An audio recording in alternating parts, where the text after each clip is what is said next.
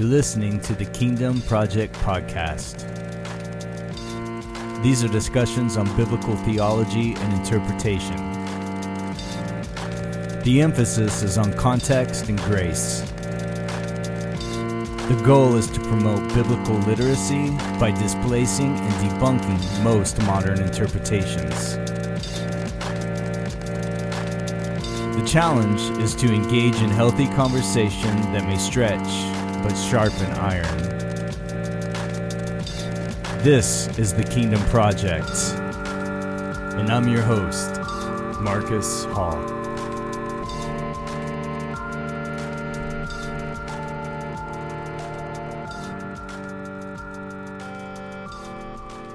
Hey everybody, what's going on? Welcome to a new episode.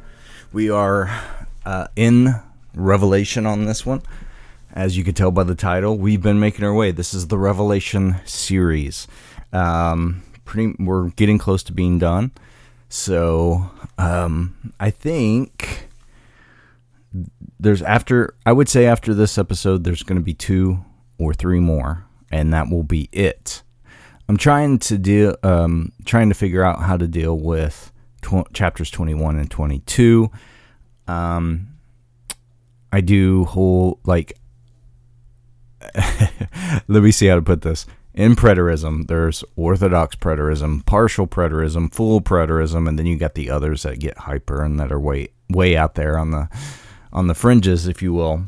Um, and I, you know, you can make a case for the partial um, everything up until those last two chapters, or you can also make a good case for all of it, uh, all of it being fulfilled, and it is the church. And now some will say twenty is a like um, chapter twenty is more it transcends and it's a periscope uh, view, and then twenty one and twenty two still deal with the stuff that was happening soon. Um, so twenty. Um, chapter 20 um, overlaps and continues and go pa- goes past uh, the last two chapters, which those happened in the first century because it deals with the New Jerusalem and it's the church and the gospel going out and all that. So I'm trying to just figure out how I want to d- deliver that for you guys, just because there are so many views on that point when it comes to that that um, I am I'm not like I I hold to preterism and that hermeneutic, but you know it it's not something that's hundred percent necessary. So it's you know I'm not purposely trying to push or have an agenda here to to make more preterist like per, on a pur- purpose. You know that's not really the full purpose. It's just sharing what I have learned and what has changed a lot for me and my views when it comes to end times and eschatology in general and all that and how it that hermeneutic actually does change so much on how you interpret the bible and then it makes it it just makes it like puts it in context so much better and it makes it so much easier to understand all around i think.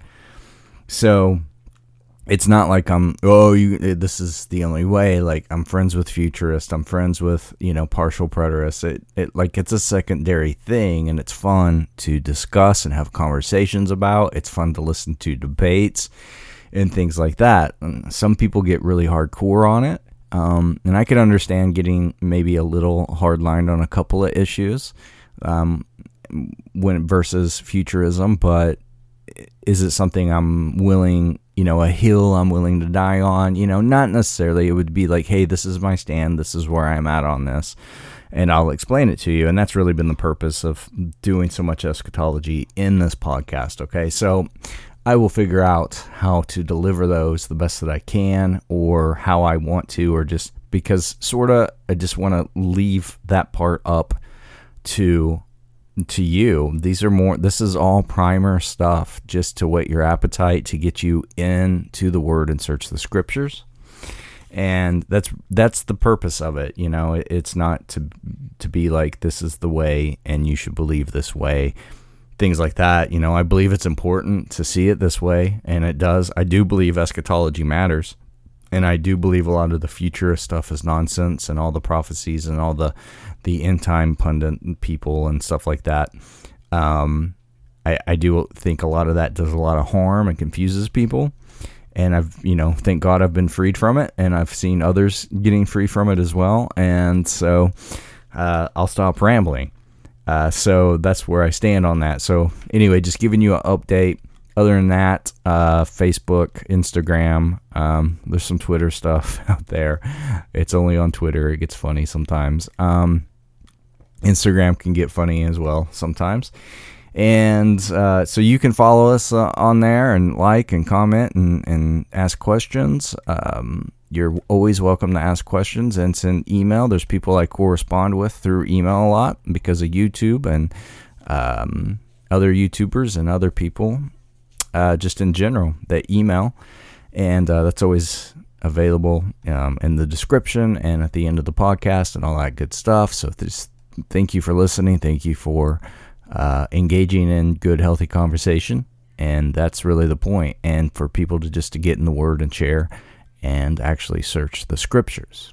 Now, with that being said, we're going to move on now to the seven bowls of wrath in Revelation and get into this. Okay, so um, Revelation chapter 15. Bring it up here on my computer we're going to look here. This is the seven angels with the seven plagues, okay? And we will look it's that's a very short uh, very short chapter. Um, it's only 8 verses. Um, but verse 8 it says um, let's see here. That's the wrong one. 7, sorry. Verse 7 And one of the four living creatures gave to the seven angels seven golden bowls full of the wrath of God who lives forever and ever. And then it goes on to say, And the sanctuary was filled with smoke from the glory of God and from his power, and no one could enter the sanctuary until the seven plagues of the seven angels were finished. So this is what we're going to be talking about, and other um, other issues as well. Okay, so remember the third the the three sets, okay, the three sevens. This is the third set of the three sevens. Now, John's vision of the outpouring of the wrath of God will come now to the forefront of this uh, vision and this epistle. Okay, so again, as we just remind ourselves, doing first century context here, all the way back to chapter 1, verse 3, the time was near. So the opening of the seven seal book was an edict of judgment and it was delivered by God against Jerusalem. Following those seals, the seven trumpets sounded a warning against them. And so now we are going to look and describe the seven bowls of wrath as they were to be poured out upon the city of Jerusalem and on its temple. Okay, so before John gives uh, his vision of the, the outpouring of the seven bowls in chapter 16, there's a couple of events that deserve a, a, attention in chapters 14 and 15. Um, he, it, some would say, some say here he's protecting the integrity of God and it, it, probably so. Um, I would say that's correct. Um, he does this in chapter 14. All right, John would give a vision of Jesus on Mount Zion with uh, the 144,000 saints. John John was remembering that even in the midst of destruction uh, of dis- of Jerusalem, that there are people that are being protected and being preserved. Okay. So, also in there, John spoke about the nature of hell, um, which to some people is questionable as well, but I am just laying that out there because that's how we're going to see it when you read it. Um, so, uh, this moves then to chapter 15 where we're at that John returns he returns to a vision of heaven. And then in chapter 16, there's these reapers who carry out the will of God that are going to appear. And one of the four living creatures would give to seven angels the seven bowls of wrath, which would be poured out upon Jerusalem. And it's during the, the outpouring of the sixth bowl that John describes the battle of Armageddon. Okay, now also in chapter 14, verse 8, there's there was this another name given to uh, Jerusalem, and John called her Babylon the Great. And John makes reference to this new name kind of only in passing, and he will give uh, he'll give more time to the meaning of this new name later in a later chapter. So, as preliminary to the pouring out of the seven bowls of wrath, John shows this picture um, of the Lamb, who is Jesus, standing on Mount Zion with 144,000. And this is in 14, so we're backtracking a little bit. 14, verse 1. Then I looked, and behold, the Lamb was standing on Mount Zion, and with him 144,000, having his name and the name of his Father written on their foreheads. Now, some don't believe that Mount Zion is to be taken literally here, um, nor is the number 144,000 to be taken literally. Uh, we know, obviously, the Lamb is Jesus, and these this group of people had his name and the, the name of his father written on their foreheads. All right. So this number represented the early Jewish church that came from the 12 tribes of Israel and uh, from the 12 apostles. They worshiped Jesus, the Holy Spirit, and God the Father with their minds, their hearts, and their souls. So the important point to see here is the contrast of Jesus, uh, the contrast of Jesus, the Lamb of God, with the other lamb, or the one who had some appearance like a lamb that was presented in the previous chapter uh, that we, we've spoke about that, that when he says then i saw another beast coming up out of the earth and he had two horns like a lamb and spoke as a dragon. All right we saw that and this lamb represented the land beast that we identified as the jewish priesthood or jewish high priest. All right so there there were two parallel references to a lamb then in chapter 13 and 14 and the purpose of the parallel was to contrast the difference between them. The, the Jewish priesthood represented apostate Israel. Jewish uh, Jesus represented the true Israel, which is the church. And so Jesus was in control of Mount Zion, not the apostate Jewish high priest or priesthood. Uh, Jesus Jesus was sovereign and would guarantee the safety of this number here that um, is said to be 144,000, but there would, you know, I don't think, like, again, don't take it literally. Uh, but he's guaranteeing the safety, um, even as he brought judgment upon apostate Israel. So, um, some here then suggest that the lamb in chapter 14 was the same lamb that, lamb that opened the, the seven sealed book in chapter 5, which is Jesus, right? Um, in chapter 5, the bowls were full of incense. In chapter 14, the bowls are now wrath. So Jesus began the judgment of Israel by opening the seven sealed book, which released the prayers of the church into the presence of heaven and here he is directing the final judgment, which released the wrath on the apostate uh, Israel or Jews. So, as John describes the pouring out of the seven bowls of wrath, he's reminding his readers again that if anyone worships the beast and his image and receives a mark on his forehead or on his hand, he will also drink of the wine of the wrath of God, which is mixed in full strength in the cup of his anger, and he will be tormented with fire and brimstone in the presence of holy angels and in the presence of the Lamb.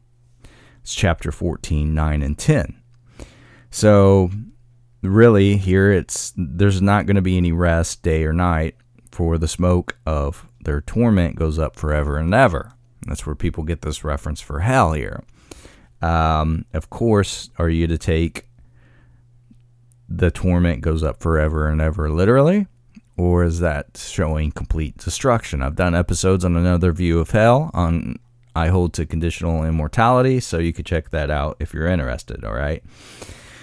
Um, but here, if you're reading this in the first century, that's a very uh, fearful language, okay? This is destruction. Um, whether it's hell or not, it doesn't really matter. It's destruction, all right? So, uh, um, again, this is get, this gives everyone cause, even from then, even to now, to seek Christ as their Savior, all right? Um, on the other hand, there that for those who are in Christ and have the mark of God on their forehead, these are the people who love God and and think uh, think God's thoughts after Him.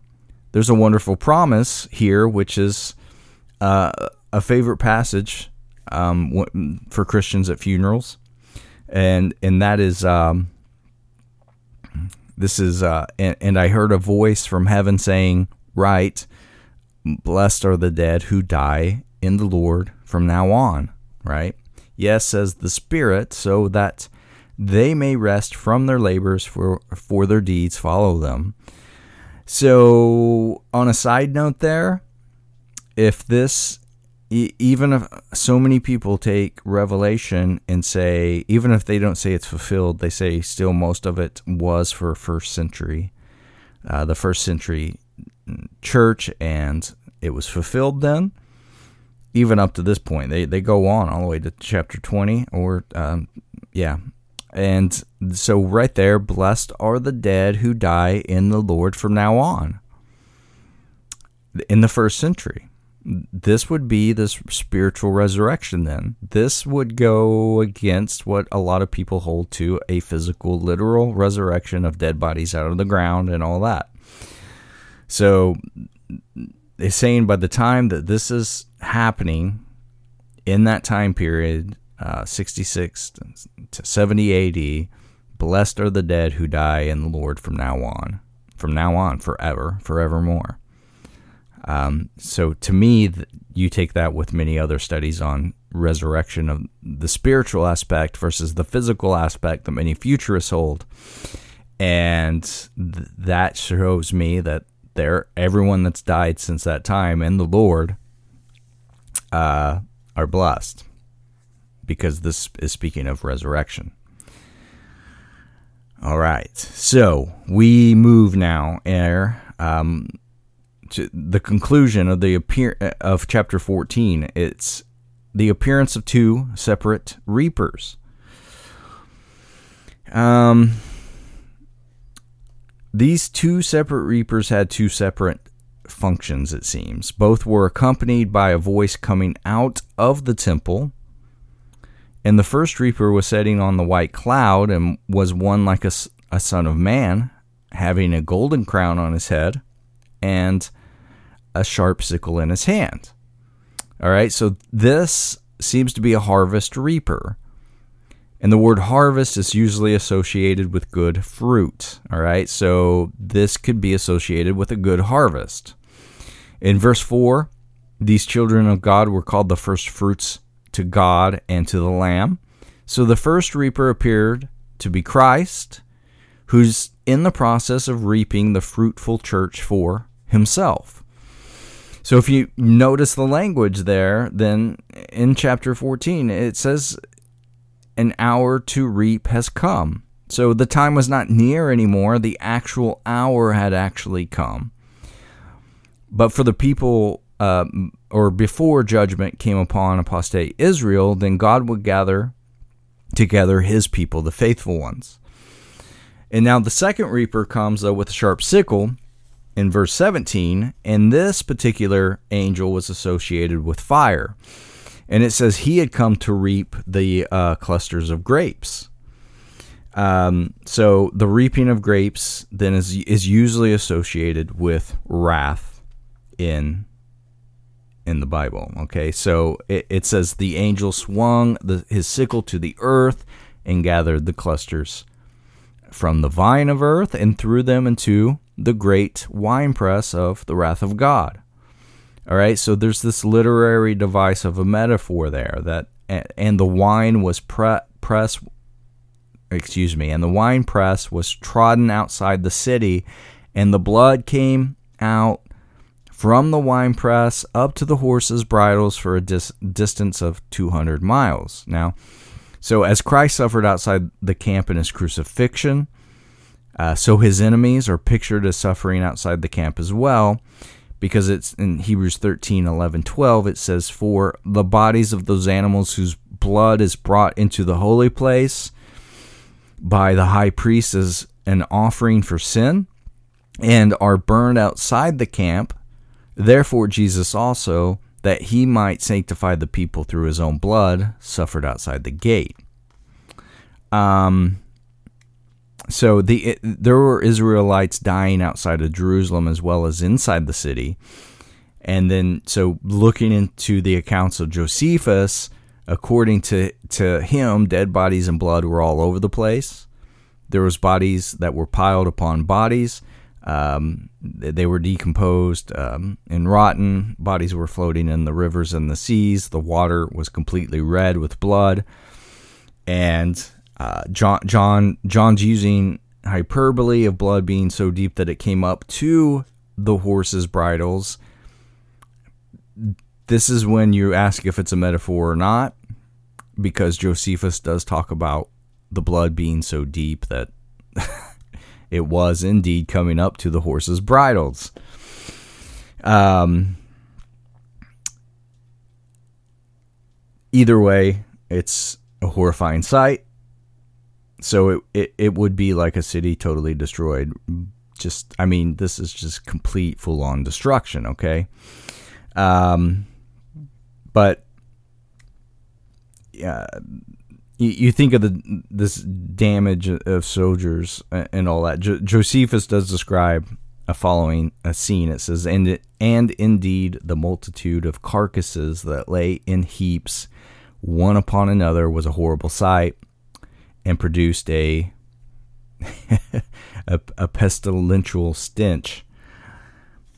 I can't even really remember or think of what that would would be like. Um, it's off, awful. All right, so this this is all. The, this is the culmin, culmination of the sin of Israel here. Okay, this is the way of the old covenant curses that God had laid out.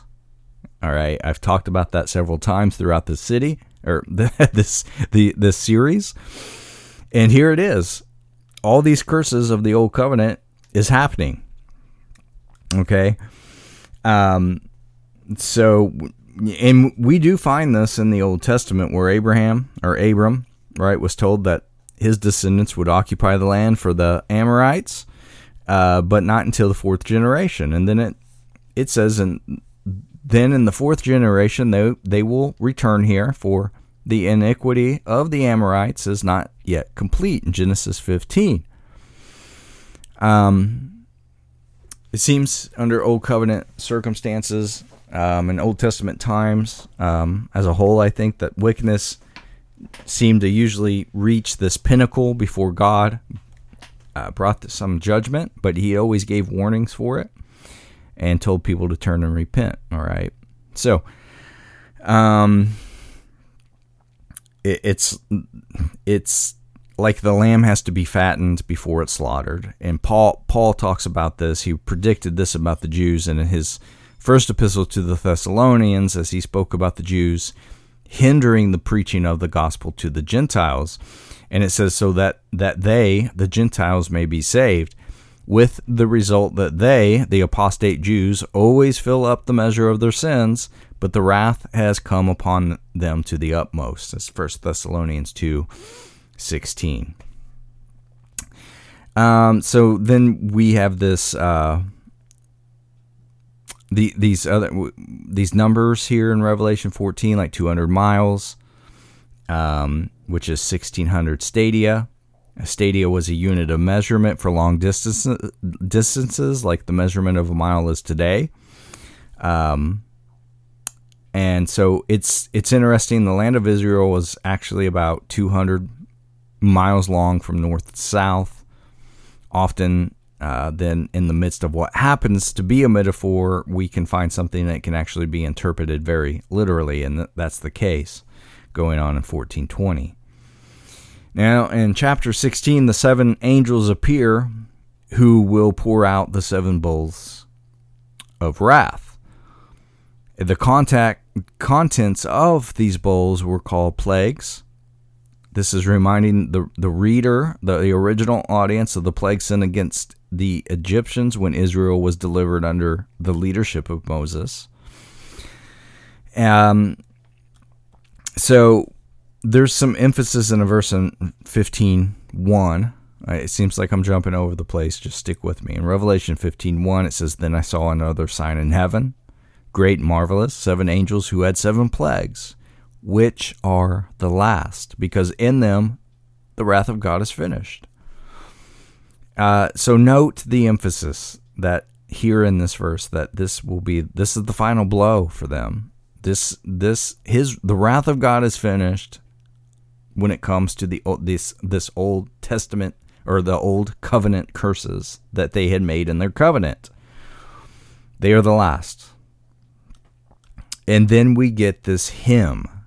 All right, very interesting to note to futurist here that prior to the pouring out of these seven bowls of wrath, there's this singing, okay, going on where it says they sang the song of Moses, the bondservant of God, and the song of the Lamb. The song of Moses is a, literally it's the song of Moses, and it, it comes from the Old Testament, all right? So there's the irony and parallelism that's going on here that came from the story of the exodus of Israel from Egypt, all right? This may be the reason the Song of Moses was coming. Uh, some say it's coming from heaven. Others say it's the people, the Jews. Um, but the irony is the, the, the, the that contrary to the exodus of Israel from Egypt, that Israel is, is has become the victim here and is rather than the victor. Okay, so the parallel here is presented to us in the use of plagues used both in Egypt and in Jerusalem. All right. So the theme of the song is that God is marvelous in all of his works and is and is righteous and true in all of his ways. He's king of the nations, he's holy. And as the nations watch the work of God, the day will come when all the nations will come and worship before you, for your righteous acts have been revealed. Um, now, that could be a reference then to the Gentile nations who become a part of the church. So, chapter 15 then concludes with the transfer of the seven bowls from one of the four living creatures to the seven angels who were called to pour them out. Um, and that's uh, what I read near the beginning of this episode. So the, these angels were dressed in linen; they were clean and bright, and and girded around their chests with golden sausage, sausages, sausages, sausages. I'm thinking of sausage because it's been cooked in the house recently and it smells lovely. Excuse me, they were they were golden sashes. They were dressed like priests, okay? This was holy war, if you will. The angels were ready to bring judgment. And this voice comes from the temple, right? It says, Then I heard a, a, a loud voice from the temple saying to the seven angels, Go and pour out on the earth or land the seven bowls of the wrath of God. This is the beginning of chapter 16. Now, notice if we go back to the Old Testament, notice the similarity of these executioners with those that are in Ezekiel and I'll read it for you, where it says, Then he cried out in my hearing with a loud voice, saying, Draw near, O executioners of the city, each with his destroying weapon in his hand. Behold, six men came from the direction of the upper gate, which faces north, each with his sh- uh, shattering weapon in his hand, and among them was a certain man clothed in linen with writing uh, with a writing case at his loins. And they went in and stood beside the, the, the, the bronze altar. Then the glory of the, of the God of Israel went up from the, uh, from the cherub on which it has been to the threshold of the temple. And he called to the man clothed in linen, at whose loins was the writing case. Now we see, notice here that if the certain man clothed in linen is distinguished from the other six men, then in actuality there were seven men, as their seven angels in chapter 16 of Revelation. And the language here of Ezekiel and Revelation in, in regard to the mark of God on the forehead of, of his uh, elect, like the Lord's, this is another part of Ezekiel. The Lord said to him, Go through the midst of the city, even through the midst of Jerusalem, and put a mark on the foreheads of the men who sigh and groan over uh, all of the abominations which are being committed in its midst. Okay, but but to others he said in my hearing, Go through the city after him and strike. Do not let your eye have pity, or do not spare. Utterly slay old men, young men, maidens, little children, and women, but do not touch any man on him uh, or on whom is the mark. And you shall start from my sanctuary. All right, so they started with the elders who were before the temple. This is Ezekiel chapter 9, 4 through 6.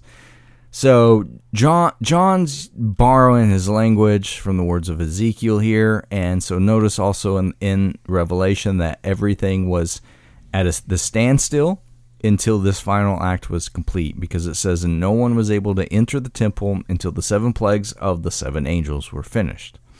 So it's like the quiet before the storm, if you will. Now, um, chapter 16 then contains the story of the outpouring of these seven bowls, all right? So you have to remember this is not a picture of the actual events in Jerusalem as they were happening. This was a vision. It was going to happen later. It's important to make that distinction, all right? So these the, the seven seals and the seven trumpets have uh, prepared the reader for the seven bowls. John's writing at least three and a half years before that the destruction of Jerusalem in 70 AD. He's encouraging these churches that God would come into their rescue. All right, he's telling the churches how God would, would protect them and how he would bring vengeance against the great enemy, the apostate Jews, and he soon is going to answer the prayers of the martyrs from Revelation 6. Okay, and so they, they would soon witness the last of the the three plagues. Okay, so now we get to the actual seven bowls and the seven plagues. And um, thinking back, Old Testament, um, there were 10 plagues that God had inflicted upon Egypt. The last uh, plague was the, the, the death of the firstborn child. Okay, um, there's definitely similarity between the seven bowls of wrath in Revelation and the ten plagues in Egypt. Uh, s- some of the plagues that God used to deliver Israel would now be used to bring judgment upon them. So the first plague that came from the first bowl was in the form of boils. Gross. Um, so, so, so the first angel went and poured out his bowl on the earth, and it became a loathsome and malignant sore on the people who had the mark of the beast and who worshipped the image. All right, this corresponds to the sixth plague on Egypt. It also reminds the reader of Job, uh, too, because he had boils and, and all this all over his body. Um,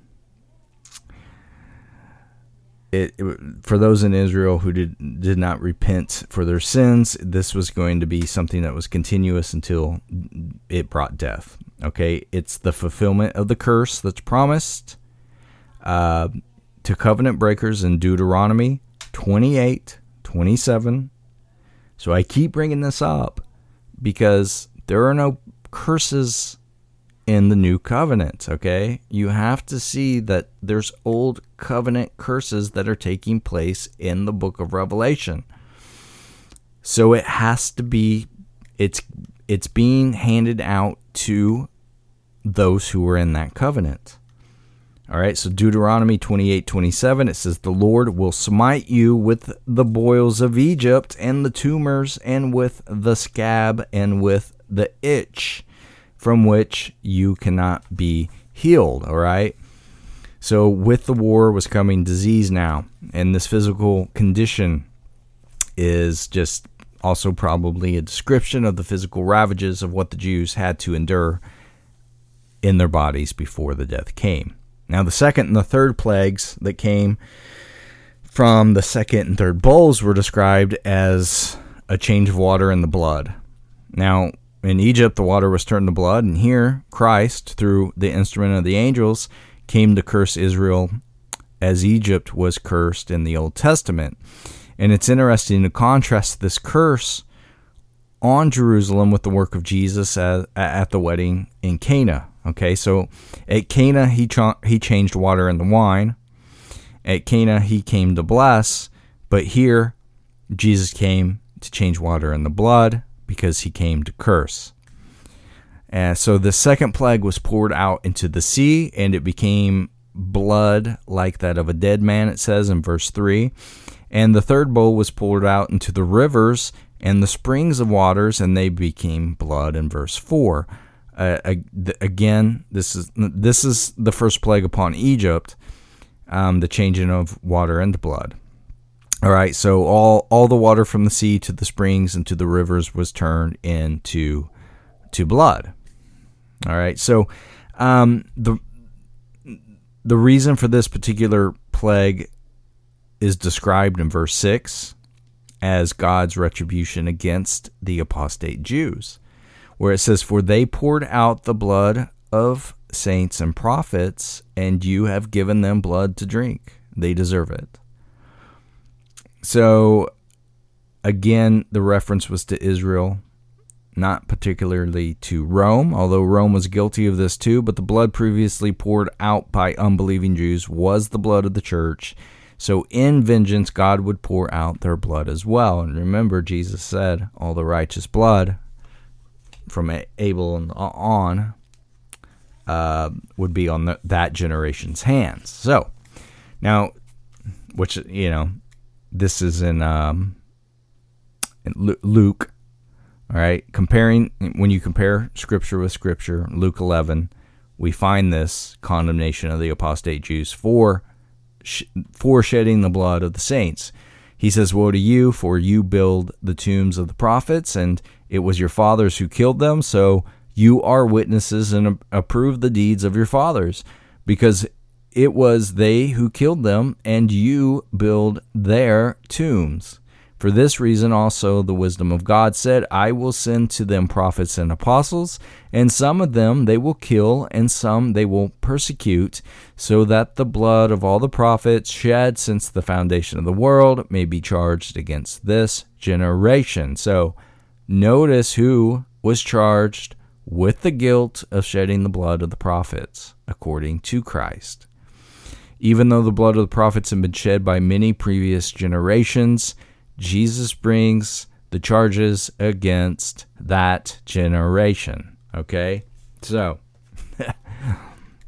moving to the fourth plague. Uh, yeah, I feel like I should take breaks and just put little music in the background and stuff. I've not done that in the, in the series much. I just like to just move along and, and do it. It probably makes for a better podcast. I don't know, but there's a lot of breaking in here, so I'm not going to do it for every plague. That would get redundant. Anyway, I just thought out loud. The fourth plague, all right, coming from the fourth bowl of wrath, is scorching heat. All right, the fourth angel poured out his bowl upon the sun, and it was given to it to scorch men with fire the final battle against the city um, did happen in the heat of the summer, and it ended probably around in August of 70 AD when the heat was overwhelming. But there was actual fire that was burning the city. Okay, um, the heat had in the temple was you, you read Josephus. It's horrendous. Um, so people were caught up in the fire that that burned the temple and burned the city and burning to death in the midst of the fire is horrible way to die. Okay, so there's that. Now the fifth plague was darkness. It says, Then the fifth angel poured out his bowl on the throne of the beast, and his kingdom became darkened. So this bowl here also corresponds to the ninth plague upon Egypt. Um, and we have said the, the land beast is the Jewish priesthood. Then the throne of the beast here in this verse is the temple or the synagogue of Satan. The temple was the worship center of the priesthood. Now, in Exodus, the plagues happened separately, uh, and they were moved before another plague would come. Um, Pharaoh would always uh, end up pleading for mercy, and God would remove the plague. But here, um, they are all going. They continue to go. The plagues are uh, culmin- uh, cumulative, culminating is the word I was looking for. They're culminating here. Um, they continue to exist as one is added to another. So, in regard here also to to the darkness, um, think of this: the whole city. It's on fire. The black smoke's rising. It's going up. It's blocking the light of the sun. The sky becomes dark with black smoke. Um, so here we have this uh, metaphor. Um, it, it's not in, in com- incompatible with a, a, literal interpretation. All right. And that brings us to the sixth bowl of wrath that was poured out by the dragon and the beast and the false prophet. They're called unclean spirits. Um, it says they are three unclean spirits like frogs. And the reference to frogs then also makes you think of the second plague on Egypt. However, these here are these is this is evil evil men. They're evil spirits or evil men just consumed with sin. Before there, um, before there were details given about the damage done by the wrath of the sixth bowl, we're told that its first effect was upon uh, the river Euphrates, and we're told that the purpose for this um, here it says the sixth bowl is poured out on the great river, the Euphrates, and its water was dried up so that they would um, they that they would be prepared for the kings from the east. Okay, so little geography here. The river Euphrates was the eastern boundary of the promised land. So it was to be dried up so that the kings from the east would be able to cross over the dry land and come to aid the Romans in the destruction of Jerusalem. So from from um, from Josephus, then we know that Rome often used armies um, from the east to aid in their war engagements. Okay, so um, then then this moves. This starts to get into just straight up Armageddon now. Okay, so John mentioned three these three unclean unclean spirits like frogs and the pouring out of the sixth bowl. The identity um, of these should be evident. This is it's the dragon, it's the beast, it's the false false pro, uh, prophet. All right, um, uh, either just completely sinful people or unclean spirits or Satan. It Rome and the Jewish priesthood. All right, so all three forces are gathering together for war in the presence of the kings of the whole world for the war of the great day of God the Almighty in verse 14. So uh, Rome would use all the forces of all other nations at its disposal to bring down Jerusalem. All right, she she would even use the Jewish priesthood, and this war is called Armageddon. The term Armageddon is another word that brings fear to, to people today. Most people don't know about the Bible, but they're familiar with 666 and Armageddon. Okay, um, Armageddon's always the last battle and, and the last war that takes place between good and evil on Earth before it it all ends. All right. Um, some say well, I, Iran will attack Israel, or and then Russia's going to come down from the north to help. you know, prophecy experts are predicting when this happens over and over again. And, and, and in their view, it's always in the generation of those who are living in that day. Okay. So most every generation has been predicting this for their own generation forever. All right. They've, they've missed it. Okay. Why? Because, well, because of what I'm about to say. Okay. Why should we expect Armageddon to happen in our own day or in our own generation? Okay. um, it's not something you have to fear, right? It, it's already happened, all right? It's happened 2,000 years ago. The actual word Armageddon in the original Hebrew language consists of two parts from the Hebrew word har, megiddo. And so if you were to read it in the original Hebrew language um, and the transliterated uh, transliterated into Greek text, then the person would read the first part as har, which means mountain. The second part um, is Megiddo, which is the name of a field in the plain of Pal- Palestine. Okay, so it mean the word Armageddon means mountain of Megiddo. Um, it, it and it's not even a mountain. This is a uh, there's no mountain there at all. It's flat land. It's a big field. Um, this is a place where many, many battles happened during all the biblical times. So why is John referring to this place um, with no mountain? Right? As I said, the wars happened there. It was the place. Um, it was famous to all Isra- Israelites um, for a lot of reasons. Um, it was a the strate- it was a strategic location in in the land of Israel for fighting off en- enemies because wars often co- concluded here, and they were would either be won or lost. All right, but it, it's just the place where they they got to um, this big field. Um, you can look it up, even you can find it. People know where this is at and where where it is, and futurists will stand there and go, "This is where the last." battle or war of the world will take place. now, it, it's also the place where the last godly king of Judah died. Um, uh, that's King Josiah. All right. Uh, Bible students recognize the name of Josiah and Josiah's reform. Okay, he was one of the greatest kings in the history of Israel. We, we so we associate names with places, and Josiah was associated with Armageddon. All right. Same with things that we have today, okay, like the death of Lincoln, Ford's Theater, places like that. Um, in 2 Kings 23 and 29, it says, In his days, Pharaoh Necho, king of Egypt, went up to the king of Assyria to the river Euphrates. And King Josiah went to meet him, and when Pharaoh Necho saw him, he killed him at Megiddo. All right. So his death then it, um he it happened at Megiddo, all right?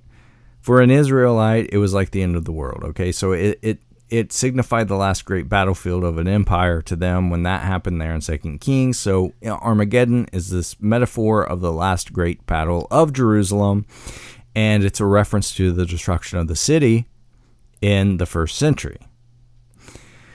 And that's what Armageddon really is. Okay, it's already happened. That's what it would have meant to the original audience reading John's epistle. So that brings us then to the seventh plague that's poured out by the seventh bowl. And it's described in terms of flashes of lightning and sounds and peals of thunder.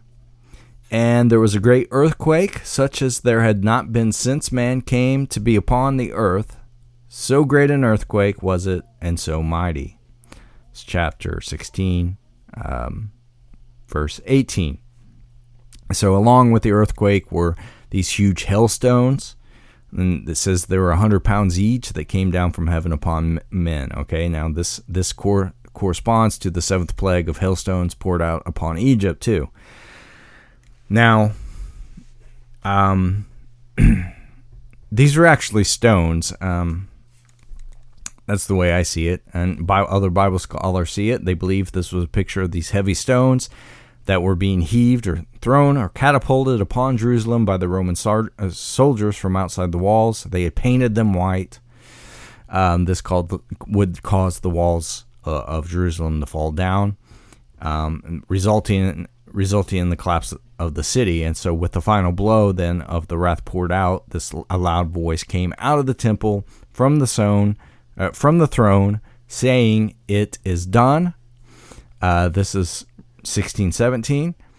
Uh, this was the last gra- uh, gasp for life, if you will.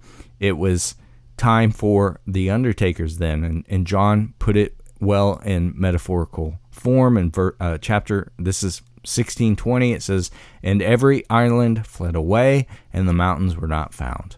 Everything was gone. Nothing is left at the end of this destruction." In 9 verse 19 sorry, I said 9. Verse 19 is interesting because it says, The great city was split into three parts, and the cities of the nations fell.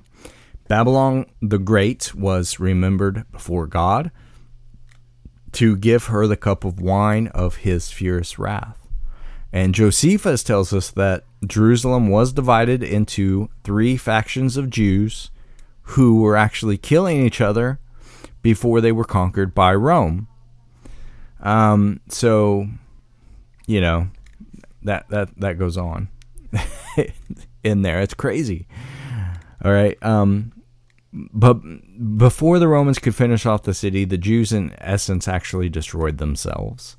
Um, as Titus was approaching the city, again by Josephus, we're told that it so happened that the sedition at Jerusalem was revived and parted into three factions, and that one faction fought against the other, which um, which partition in in such evil cases may be said to be a good thing and the effect of divine justice. Okay, so right there, here's the that's the fulfillment of the prophecy of Jesus against um, the apostates, against apostate Israel um, as it's recorded for us in the Gospel of Luke, where Jesus approached Jerusalem. He saw the city and he wept over it. And he's saying, If you had known this day, even you, the things which make for peace, but now they have been hidden from your eyes. For the days will come upon you when your enemies will throw up a barricade against you and surround you and hem you in on every side, and they will level you to the ground and your children within you, and they will not leave in you one stone upon another, because you did not recognize the time of your visitation. It's Luke 19, 41 through 44.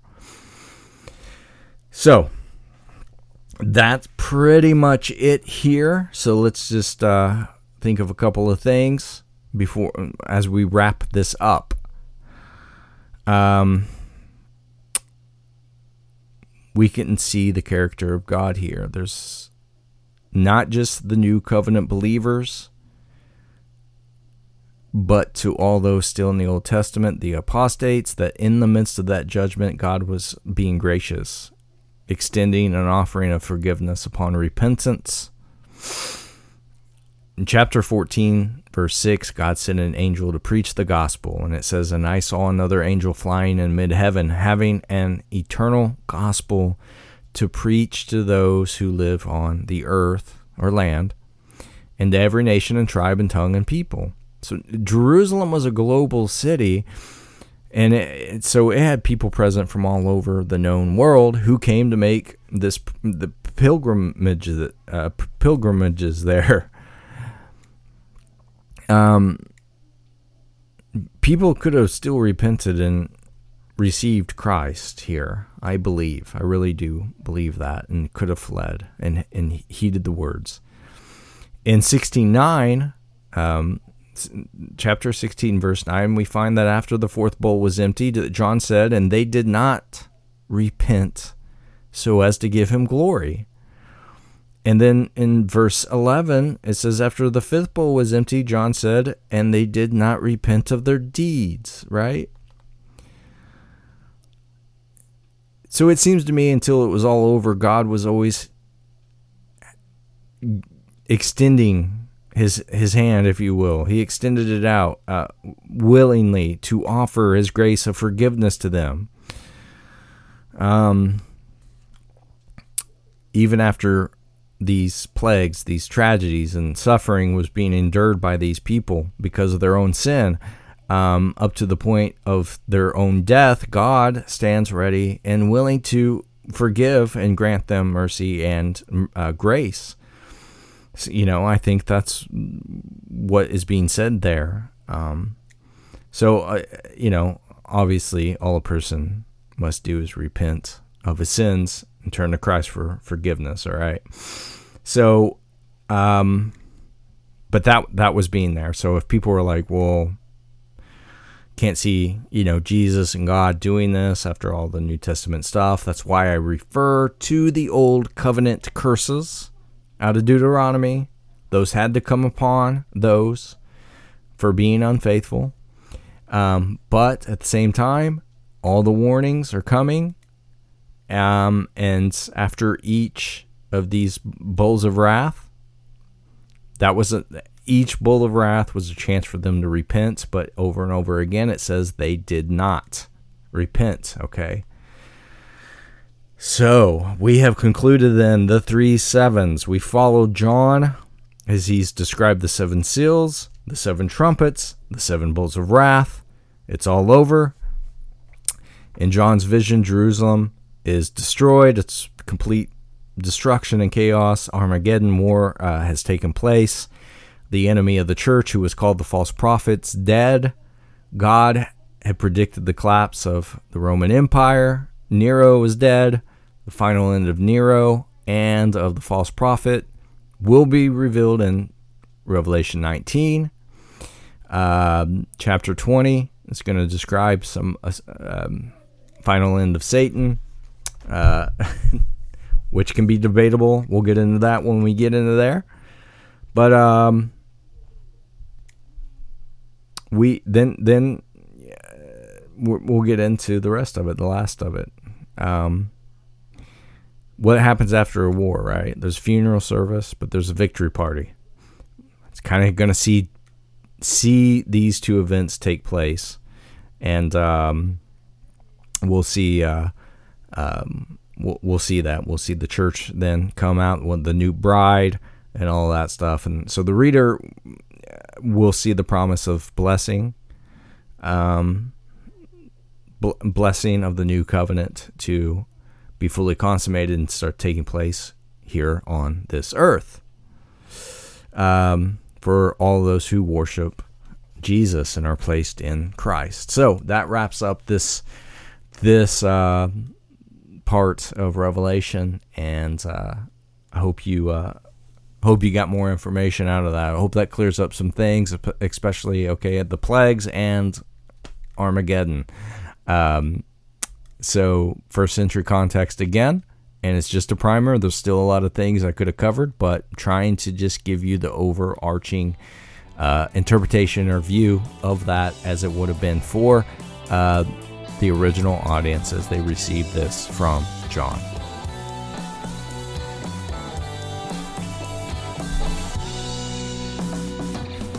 All right, there's another ep- episode. If you have any questions, comments, disagreements, you can send them my way at the Kingdom Project Podcast at gmail.com or leave a comment on YouTube, Facebook, Instagram, wherever you would like. It'll reach me.